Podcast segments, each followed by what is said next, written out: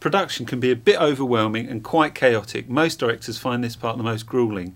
I've been a producer and a director of my own production company, Catch Me, for over 15 years, and I still find this part slightly daunting. So the trick is take a deep breath, relax, and focus. This is the moment you've been planning. This is the point where everything that's been going on in your head and your heart, or your script, or your storyboard, or whatever, is finally being transferred to screen. It's about being creative both visually and in relationship to the story you want to tell.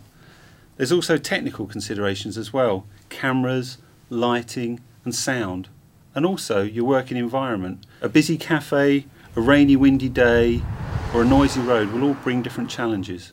Whether you're a one person crew or surrounded by a whole team of people, it's all about communication and people skills. The more you look after people, the more they'll be able to do their part in your production. It is challenging and there's a lot to think about, but remember to have a bit of fun. And also, while you're getting the shots you need, just keep an eye out for other opportunities that present themselves. Stretch yourself, try something different. With advanced filmmaking, there's always lots of different angles, lots of camera movement, so give it a go yourself. Don't be afraid of hand holding the camera, don't be afraid of movement. Just give it a go. Experimenting, develop your own style. Good luck.